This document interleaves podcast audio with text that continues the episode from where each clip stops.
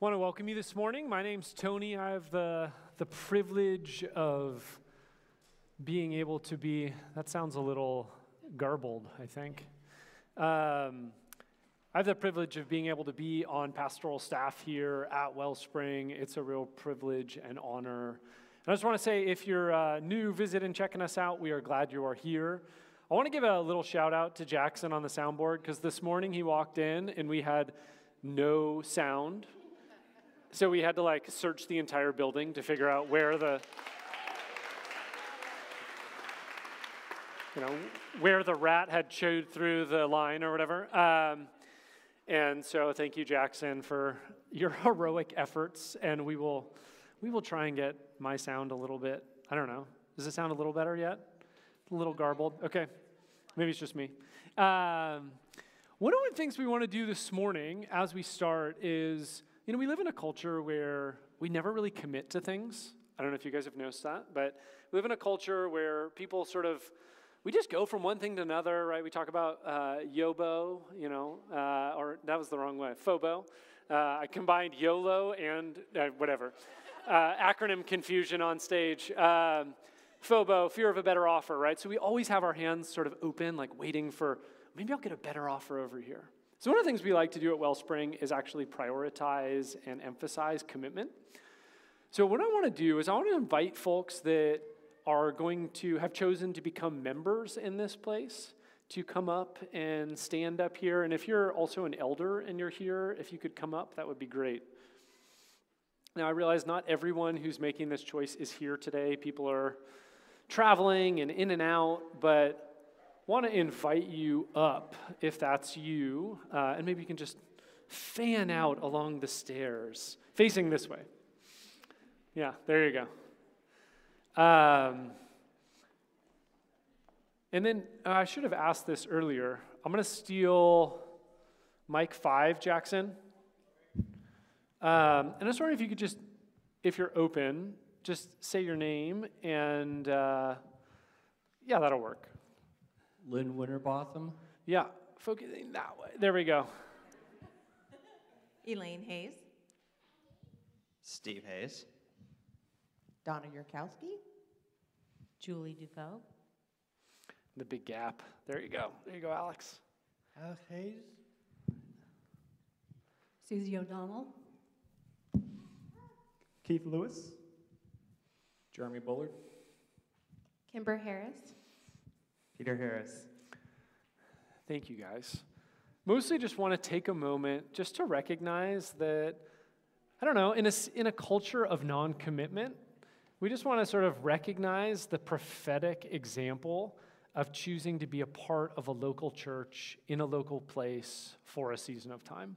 And we just want to create a space just to have our elders pray for you guys that this would be just an amazing experience of family and belonging and transformation for you. Uh, and I just invite you, as the congregation, to, if you feel comfortable, just extend a hand as a symbol of solidarity in this prayer.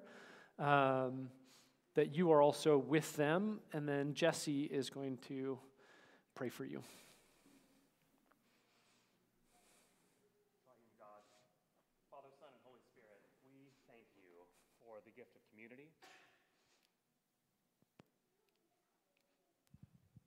Thank you for the gift of community, uh, for the gift of growing our community. Uh, Holy Spirit, you promise to be in us and among us. Uh, and we invoke your presence now as we welcome uh, these people into our fellowship for whatever season of time you have allotted for them. Uh, help us to be welcoming to them, to be an encouragement to them. Help this be a season of flourishing uh, for however long this ends up being. be near to us and give us every good gift needed for ministry uh, and healing. Uh, thank you again for bringing these people into our congregation and into our lives. In the name of Jesus, we pray. Amen. Thank you, guys. Give them a round of applause. Thanks.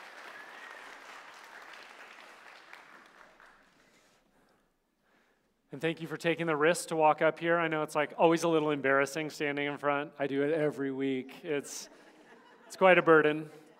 Yeah. now, if you are a kid and you want to hang out with other kids, uh, whoa. They're like fighting over each other to go play. Go! Awesome. There we go. Gonna hang out with some other kids. They are quickly moving towards the door. And if you're stuck with me, I'm sorry. The kids look like they're gonna have way more fun. But, so we're in the midst of our journey through the Old Testament. We are slowly making our way through. We're in Judges. Aaron introduced the book last week. Uh, this week, we are uh, in week two, clearly. And um, so we're going to start going through different characters in the book of Judges. Now, an interesting thing, right? The book's written about 3,000 years ago, and yet it has a lot of parallels to our society and our cultural moment today. Right? It's a time kind of like ours where the people of God face this daily choice between whether they were going to look to God to guide their steps or they were just going to kind of do their own thing. You'll see in the book of Judges, there's this repetition of this phrase like they did what was right in their own eyes. Right? As the contrast to whether or not they were doing what God invited them to do. Are they going to do what's right in their own eyes or are they going to submit their lives to God? as he guides and directs their steps. We also see in the book of Judges, and Aaron talked about this a lot last week, this sort of cyclical repetition. The people do what's right in their own eyes. They end up getting in these gnarly situations. Often they're oppressed and they call out to God for help. God sounds a judge or deliverer, and that judge or deliverer brings them into a time of peace. Cycle repeats, you know, throughout the book of Judges.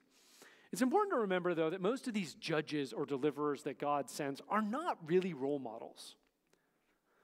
Very few of them are really heroes or moral, moral characters that we are supposed to like say, I want to pattern my life after this person. Almost, almost without exception, they're pretty broken, and they get especially broken towards the end when we get to the person of Samson in two or three weeks. With that said, there is maybe one judge in the entire book of Judges that is actually put out as a moral example or someone we should emulate. And that person is Deborah. The story begins in chapter 4. The text says the people of Israel again did, was ev- did what was evil in the sight of the Lord after Ehud died. Right? And this is the pattern. There's a time of restoration followed by a time of evil. And in that time of evil, often what happens is the people cry out to God for help.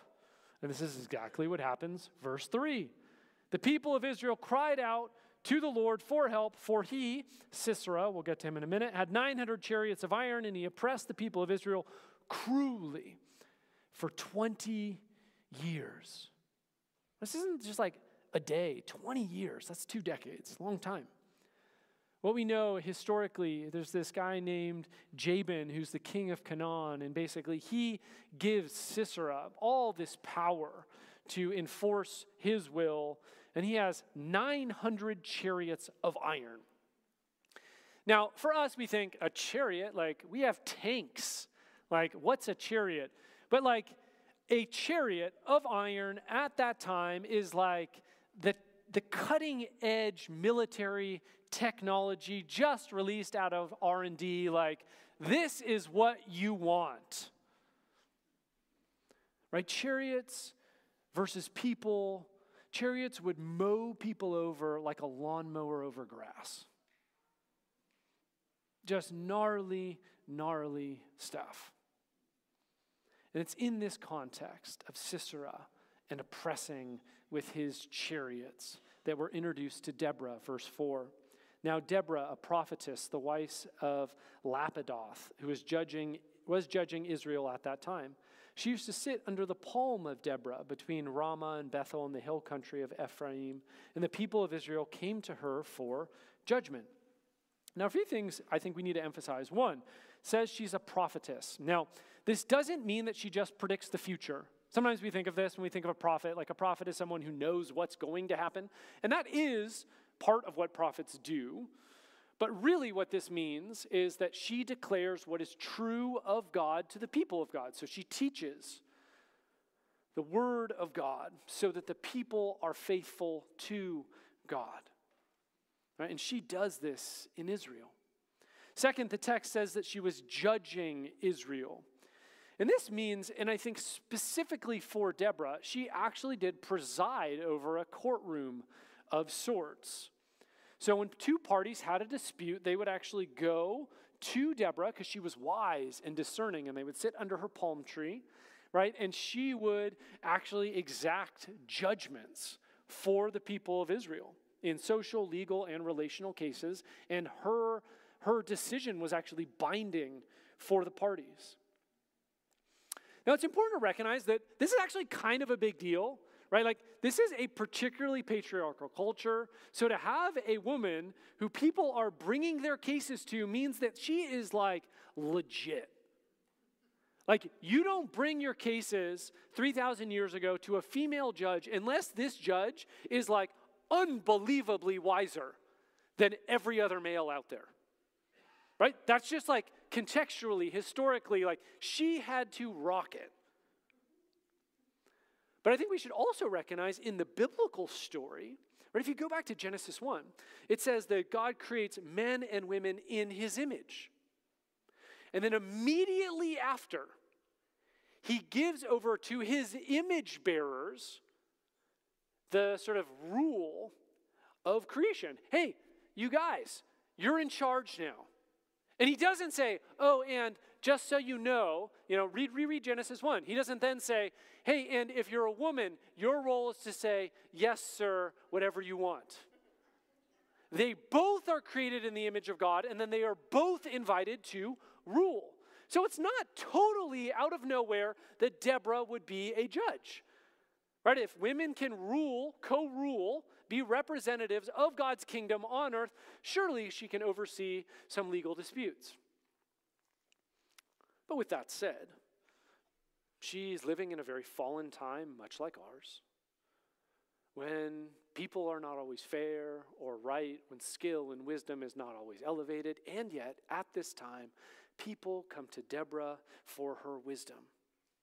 It's also important to note that as the book of Judges unfolds, Deborah's pretty unique, not only because she is a woman, uh, but because she actually leads from a place of wisdom and character rather than sheer power and might. Like if you contrast her with Samson, it's like unbelievably clear. What Samson brings to the table is power and strength. What Deborah brings to the table is wisdom and character that people trust. And it's actually in her wisdom that she knows something needs to be done about Sisera's oppression of Israel. This is how the story unfolds. She sent and summoned Barak, the son of Abinoam, in Kadesh, Naphtali, and said to him, Has not the Lord, the God of Israel, commanded you? Go, gather your men at Mount Tabor, taking 10,000 from the people of Naphtali and the people of Zebulun, and I will draw Sisera the general Jabin's army to meet you by the river Kishon with his chariots and his troops, and I will give him into your hand. One of the things that's really interesting about this story, it's one of the few times in the book of Judges that a character actually looks towards partnering and sharing responsibility with another individual. Right? So Deborah, she sees Sisera she sees what he is doing, the cruel way he's treating the people. And rather than just rush into battle like Braveheart, getting everyone behind her, she first builds an alliance. She reaches out to Barak. Let's work together, Barak. You get the men, I'll draw out Sisera. And in, in response, Barak says to her, If you will go with me, I will go. But if you will not go with me, I will not go. And she said, I will surely go with you. Nevertheless, the road on which you are going will not lead to your glory. For the Lord will sell Sisera into the hand of a woman. Then Deborah arose and went with Barak to Kadesh. And Barak called out, called out Zebulun and the Naphtali to Kadesh, and 10,000 men went up at his heels, and Deborah went up with him. Now, there's two things to be just emphasized right here. Now, because you can really read this interaction in a couple different ways. One is the more pessimistic, right? One pessimistic way of reading this text is to say, man, Barak just lacked faith. You know, he's like, oh, I'm not going to go up unless you go, Deborah. Uh, you're the wise leader and counselor. You know, I can't go. And then you can read her response as a rebuke to him. Because you were faithless, you're not getting the glory, Barak. It's going to go to someone else. That's the pessimistic reading of this text. A more optimistic reading of this text is to say something like Barak hears Deborah's words, and it's not really out of a lack of faith that he says, Unless you go, I'm not going, but actually a way of, as a way of honoring her obvious wisdom and leadership. And he, he's like, in a culture that really focuses on honor, he's like, Man, you are the wisest among us. I need you to come with me. Right? And then her response to him isn't a rebuke to him, but a way of saying, as a prophet, right? She is a prophet, she is saying to him what is going to happen. Not a rebuke for his lack of faith. Simply that you're not going to get the glory through this, Barak, just so you know. Now, there's a couple ways to read it. I lean towards the more optimistic way. Both are textually possible. Now, though, Sisera gets wind of this. Verse 12. When Sisera was told that Barak, the son of Abinoam, had gone up to Mount Tabor, Sisera called out all his chariots, 900 chariots of iron, and all the men who were with him, from Harosheth to Hagoyim to the river Kishon. Right? So Sisera hears about Barak. He's going up to Mount Tabor. He has all these people. So now he starts to rally his guys and his chariots, right? His lawnmowers. And you know immediately chariots versus people, chariots win always. And yet, verse 14, Deborah says to Barak, Up for this is the day in which the Lord has given Sisera into your hand. Does not the Lord go before you? So Barak went down from Mount Tabor with 10,000 men following him. It's important just to say, right? Deborah and Barak know the odds. It's not like they're like, oh, we got this. Like, no, no, no, we have awesome swords. Or we have amazing wisdom. Right? No military counselor in the world is going to think this. Instead, right, Deborah is a prophet. Her life is grounded in God's truth, faithfully obeying his commands. So when God says that they are going to win the battle, right, she listens. And then she tells the Barak, right, to go down to the river against all impossible odds because the Lord has given Sisera into their hands. Verse 14 The Lord goes out before you. Right? It's not just a battle of chariots versus men, it's about chariots versus God.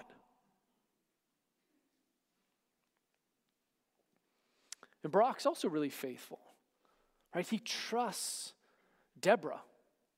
He trusts her listening ear, which is attuned to God. And he knows. He goes into this, he risks his life knowing that he is not going to get any glory. No one is going to sing songs about him. No one is going to be like, man, Barak, you're the best. And he's like, no, no, no, you're the best. And they're like, no, you're the best. No one's going to do that with him. He knows he is going into a battle like David versus Goliath. There is no chance for them to win unless God goes before them. But he still goes. This is how the battle unfolds. And the Lord routed Sisera and all his chariots and all his army before Barak by the edge of the sword. And Barak pursued the chariots and the army to Harosheth, Hagoyim, and all the army of Sisera fell by the edge of the sword. Not a man was left. Notice the language, right? It's not Barak or Deborah who win the battle, right? It's God.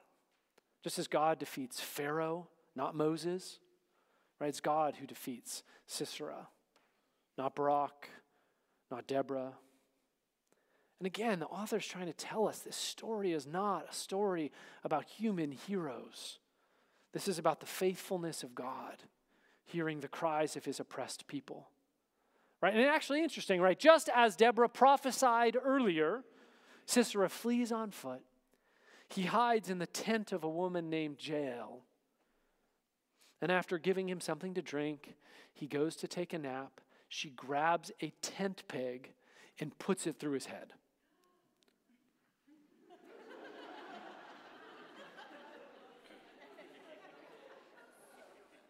You know you've thought about it.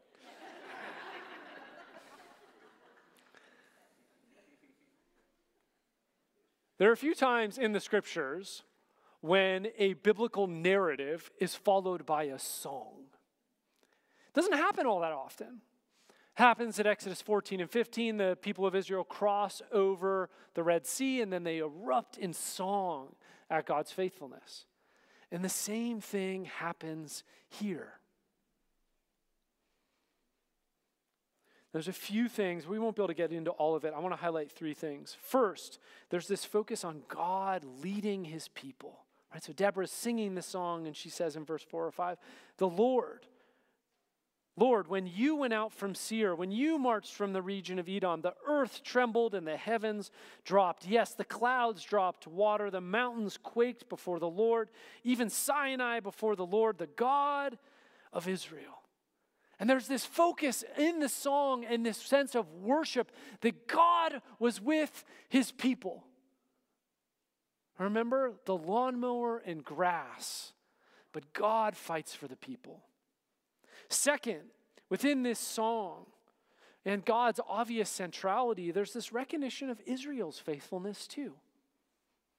Verse 2 that the leaders took the lead in Israel, that the people offered themselves willingly. Bless the Lord.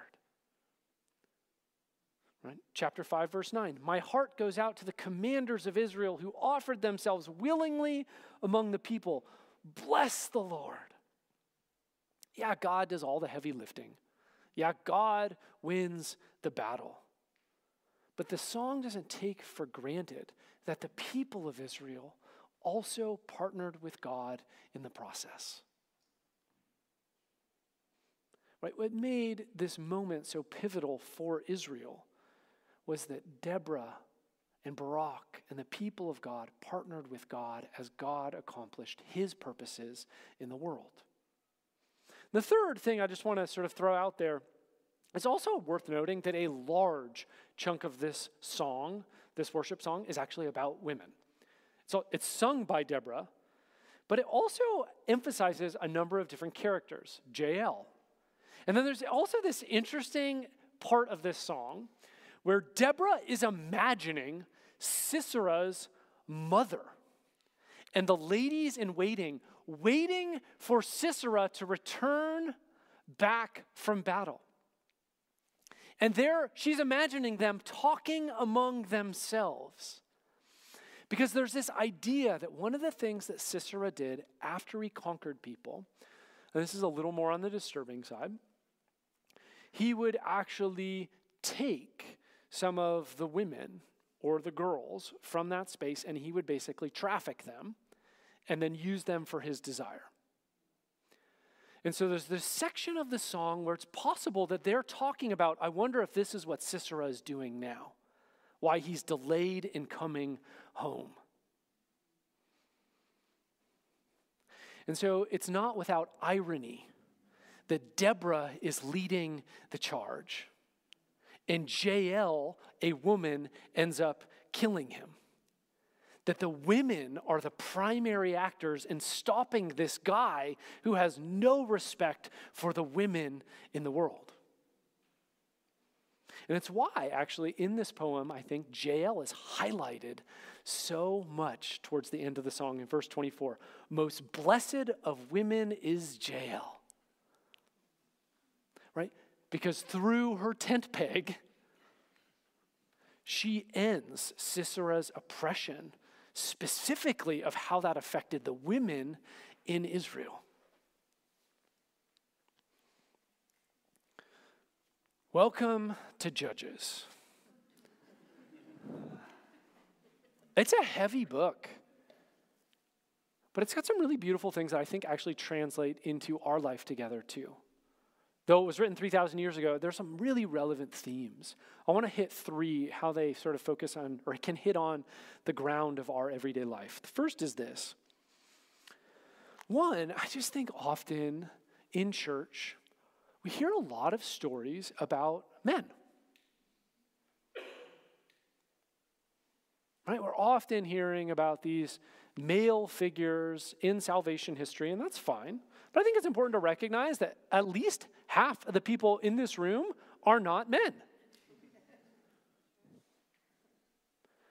And I think it's really important to just say that Deborah is this amazing example of a woman leading in power and wisdom and faithfulness and courage. And if you'll read the scriptures, you'll see that she's certainly not the only woman who makes a significant contribution in the history and story of Israel. She's not the only woman that God partners with to bring about his purposes in the world.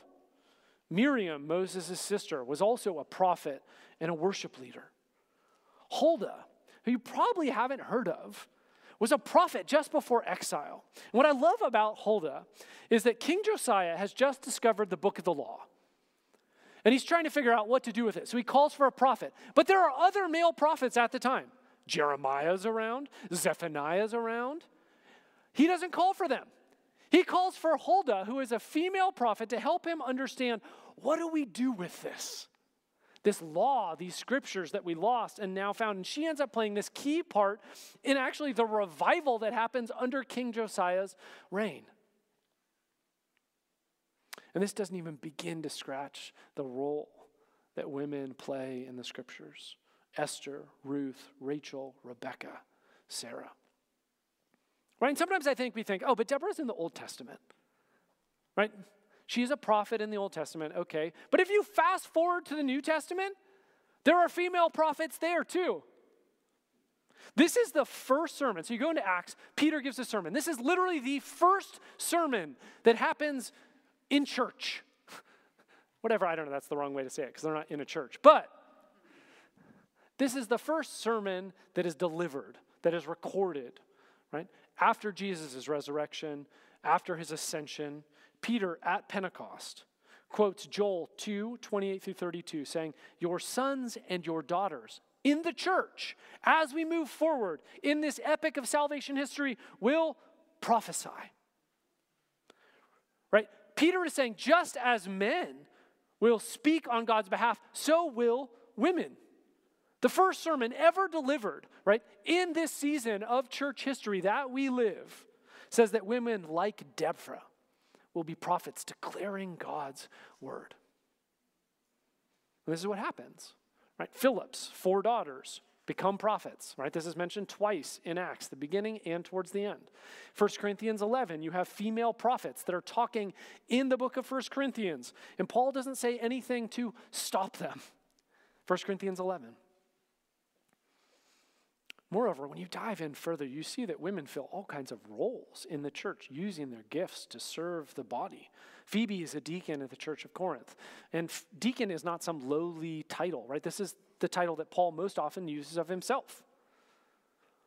Now, I know there's lots of smart people who have different opinions about how exactly these scriptures are supposed to take shape in a church setting.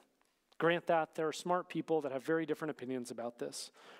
And if you want a more in depth discussion about sort of our church and where we come from, we did five or six sermons and some cutting room floors on women and ministry, and we'll make those available if you want sort of more in depth on that. But with that said, I just want to say there are almost no modern scholars of any repute that do not think that women are supposed to use their gifts in the church to serve God's body and extend his kingdom outside church walls. Almost none. And here at Wellspring, I want to emphasize that if you are a woman, we want to encourage you to use your gifts that God has given you in the church and on behalf of his kingdom. And men, I just want to say to you, this isn't an opportunity for you to check out. Like, oh, Tony's just talking to the women. And I want to say this really clearly because how men treat women in this space has profound ramifications for whether women feel safe and comfortable using their gifts in the church to extend his kingdom. I can tell you, I have heard, I have met with so many women who have come in and felt like because of the ways that men had responded to them in church settings, they didn't know if it was safe or even appropriate for them to use the gifts and skills that God had given them to use in the world.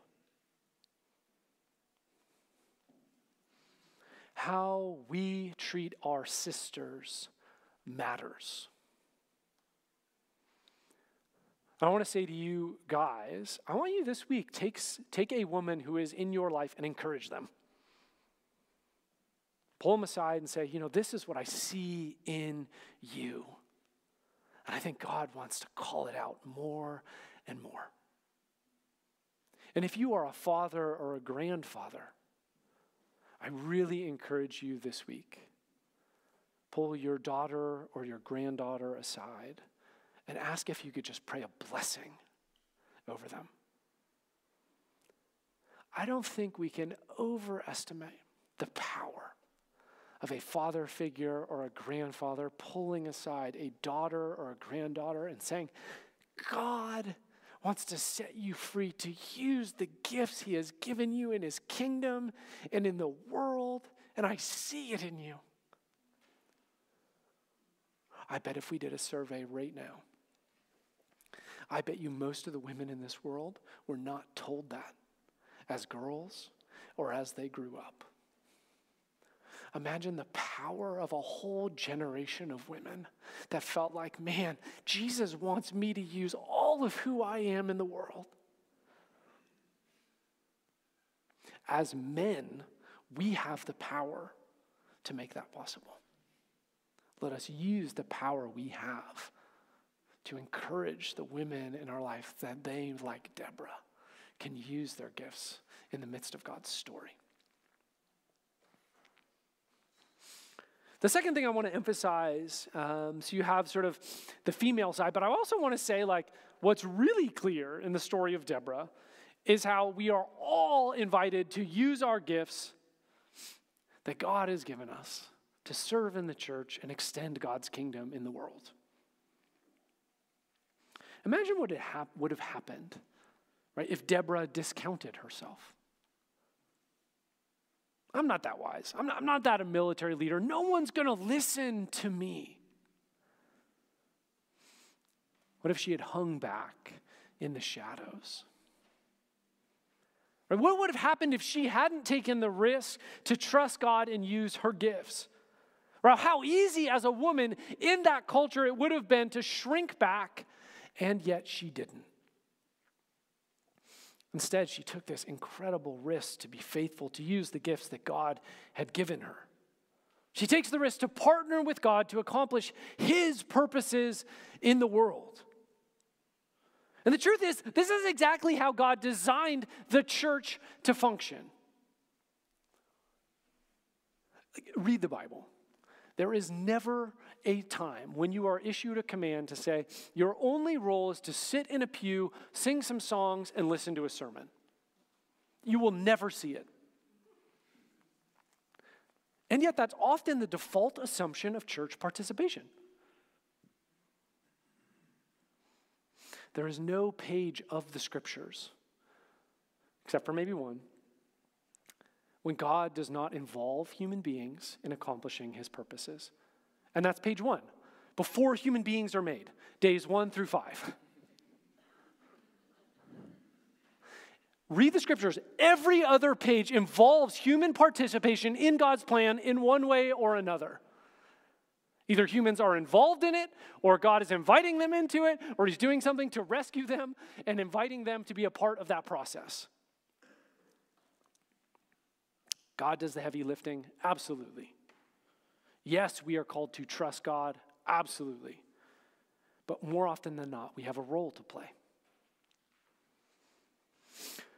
Applied to us, I am 100% certain that every single human being in this room who wants to be a part of Jesus' kingdom and is devoted to Jesus is invited to use, you are invited to use your gifts to serve God's people and extend his kingdom. Every single person in this room was designed by God and given gifts to use. No exceptions. No matter how much you discount yourself, Jesus does not discount you.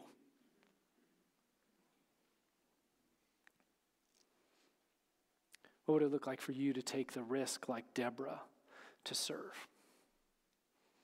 What would it look like for you to use your time and your energy on behalf of God's kingdom? Sometimes I think we think that ancient people were just bored and had nothing else to do. Like, you think Deborah didn't have other things she could do with her time other than sit under a palm tree and lead a, like, rebellion? Of course she did. You don't think she had other things to distract her? Of course she did. That is the nature of human experience. We make choices. We either do what is right in our own eyes or we listen to the Spirit's invitation and we follow his guidance. My mom shared a story with me the other day. It was pretty funny um, about the first time I played soccer. Five years old. You know what soccer in five year olds looks like. You probably have an image. It's like a swarm of bees. It's like no idea of spacing. You know, it's just like, but the goal of soccer is to score a goal, right? That's what you do. When you're five, you sort of get it. For me, this is my first time I've ever playing soccer. I'm a part of the hive. I'm like running, you know, trying to kick the ball, probably kicking other people, but I'm doing my best. All of a sudden, an ice cream truck swings by. and my mom says, I'm like, ice cream? And they're all playing, and I'm like, ice cream. And I just totally bail. and I share this story because I did the same thing last week. No, I'm just, but I share this story because I actually think it's applicable to us. The church has a goal. We're meant to image God in the world. But so often we get distracted. We forget why God made us to partner with him in community to accomplish his purposes. The ice cream truck goes by and we just bail. We get distracted by all kinds of things in life. And I wonder if God has brought this sermon to us and this body in this season so that we can recognize oh, wait, wait, what was the point? Did we just get a ticket to heaven so that we can enjoy eternity 50 years from now? Or is he inviting us into partnering with him as he extends his kingdom now?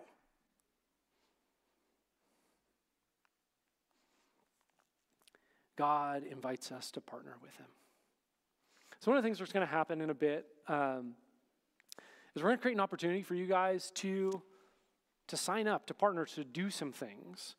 And there's going to be a minute, you know, not, not just yet, where people are going to hand out some clipboards. And during worship, we're going to pass these clipboards as a way of saying, what does it look like for you to participate? Not just so you can serve, but as an expression of your worship. So while the band is singing and we're led into worship, we're going to pass these clipboards of a way of saying we were all designed to participate in God's kingdom. And I don't really care how you want to participate. You want to be a part of the welcome team? Awesome. You want to help with coffee in the morning? Awesome. You want to help with hospitality? You want to be a part of missions? Awesome. If you say, I don't want to be a part of any of those things, God has made me to do this, write that in. And we'll figure it out. I had someone the other day say to me, I have a gift for organization. How can I help? And I was like, oh, I can use that. The cool thing is, God has given all of us unique gifts, a unique constellation of gifts, that if He has brought you into this place, there's a specific way that gift mix can hit the ground and be a great blessing in this place. So, as a part of our expression of worship, we're going to pass those around. If you're already signed up and doing five things, don't sign up for any more. Don't steal the joy of other people as they get to partner with God. It's one of the really messed up things that happens in church. 10 people do everything, the other, you know, whatever percentage depend on those 10 people to do everything. That doesn't work. It just burns out those 10 people. And they get bitter and resentful. Let's not do that. But if we all do a little, according to the gifts that God has given us, really cool stuff happens. All right, point three. You have sort of Deborah as a woman gifted, all of us gifted to contribute. And three, I just want to say Deborah listens and faithfully responds to God's word to her. She makes time to listen to God's voice, and you see this throughout the story. The reason Deborah, people come to her and say, settle this dispute, is because she listens to God. Her character and her life have been shaped by God. So they're like, we see God in you. We trust you with this dispute that's wrecking our family or our business or whatever.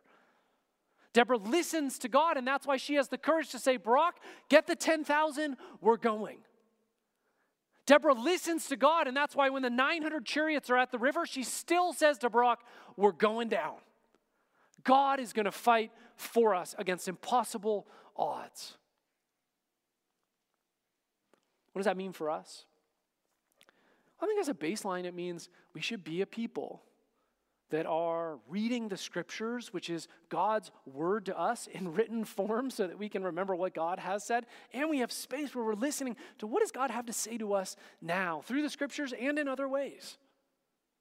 It means like with times like this morning when clipboards are passing and you have this opportunity to participate, you don't just shut off and think of the to do list that you got in 20 minutes. But you tune in in this moment and say, All right, God, I'm here. What is the invitation you have for me? My hands are open. Are we willing to do that? Because if Judges tells us anything, it tells us that when we do what is right in our own eyes, it does not go well. I want to invite the worship team up, and as, as they play, and as I pray, I just want you to uh, sort of enter into a space of worshipful listening.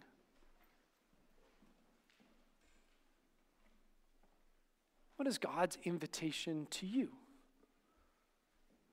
And I will just tell you if you're already doing 10 things, God's invitation is don't do any more. I think. But if you're not, just invite you to listen to what God's invitation to you might be. Remember, we're not here just uh, out of guilt, like do stuff that we can check off a list. But our role is to respond with worship. And that's why we're doing this rather than after service, we're doing this during worship as a way of connecting in our minds and in our bodies that how, when we offer our gifts to God's kingdom, is an expression of our worship. Romans 12, 1, right? Offer your lives as a living sacrifice to God. So, God, in this space, we just say, We love you. We thank you that you have made us human beings with gifts to offer. You've made us in your image. You have equipped and called us to be a part of your kingdom.